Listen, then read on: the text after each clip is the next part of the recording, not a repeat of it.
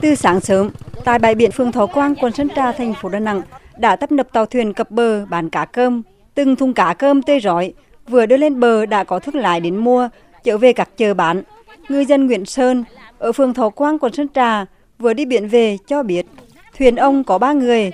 Sau một đêm đi biển, đánh bắt được gần 5 tà cá cơm.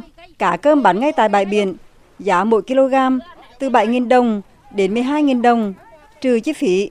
Mỗi đêm, mỗi người thu nhập từ 500.000 đồng đến 1 triệu đồng. Theo ông Nguyễn Sơn, nhờ thời tiết thuận lợi, việc đánh bắt của ngư dân thuận lợi hơn. Năm nay được một cái cầm đỏ thôi chứ giá rẻ lắm, không được như mấy năm. 5 giờ chiều 4 giờ sáng vô, trúng thì có ghe thì gặp 3 tấn 4 tấn cái đó. Theo ngư dân thành phố Đà Nẵng, mỗi năm có hai vụ cá cơm, vụ đầu từ tháng Giêng đến tháng 2, vụ thứ hai từ tháng 8 đến tháng 9 âm lịch.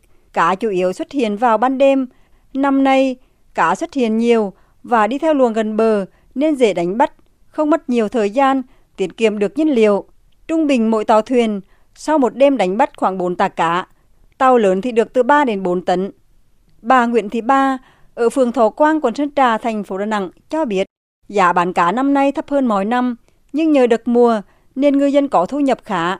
Năm nay có cơm được mùa, nhiều người mua nhưng mà cái gió là thấp. Có năm gió 15 ngàn thì chỉ còn là 7 8 ngàn mấy. Vào hồi giá thì chúng tôi ra hơn nhiều hơn, bốn biển bình thường.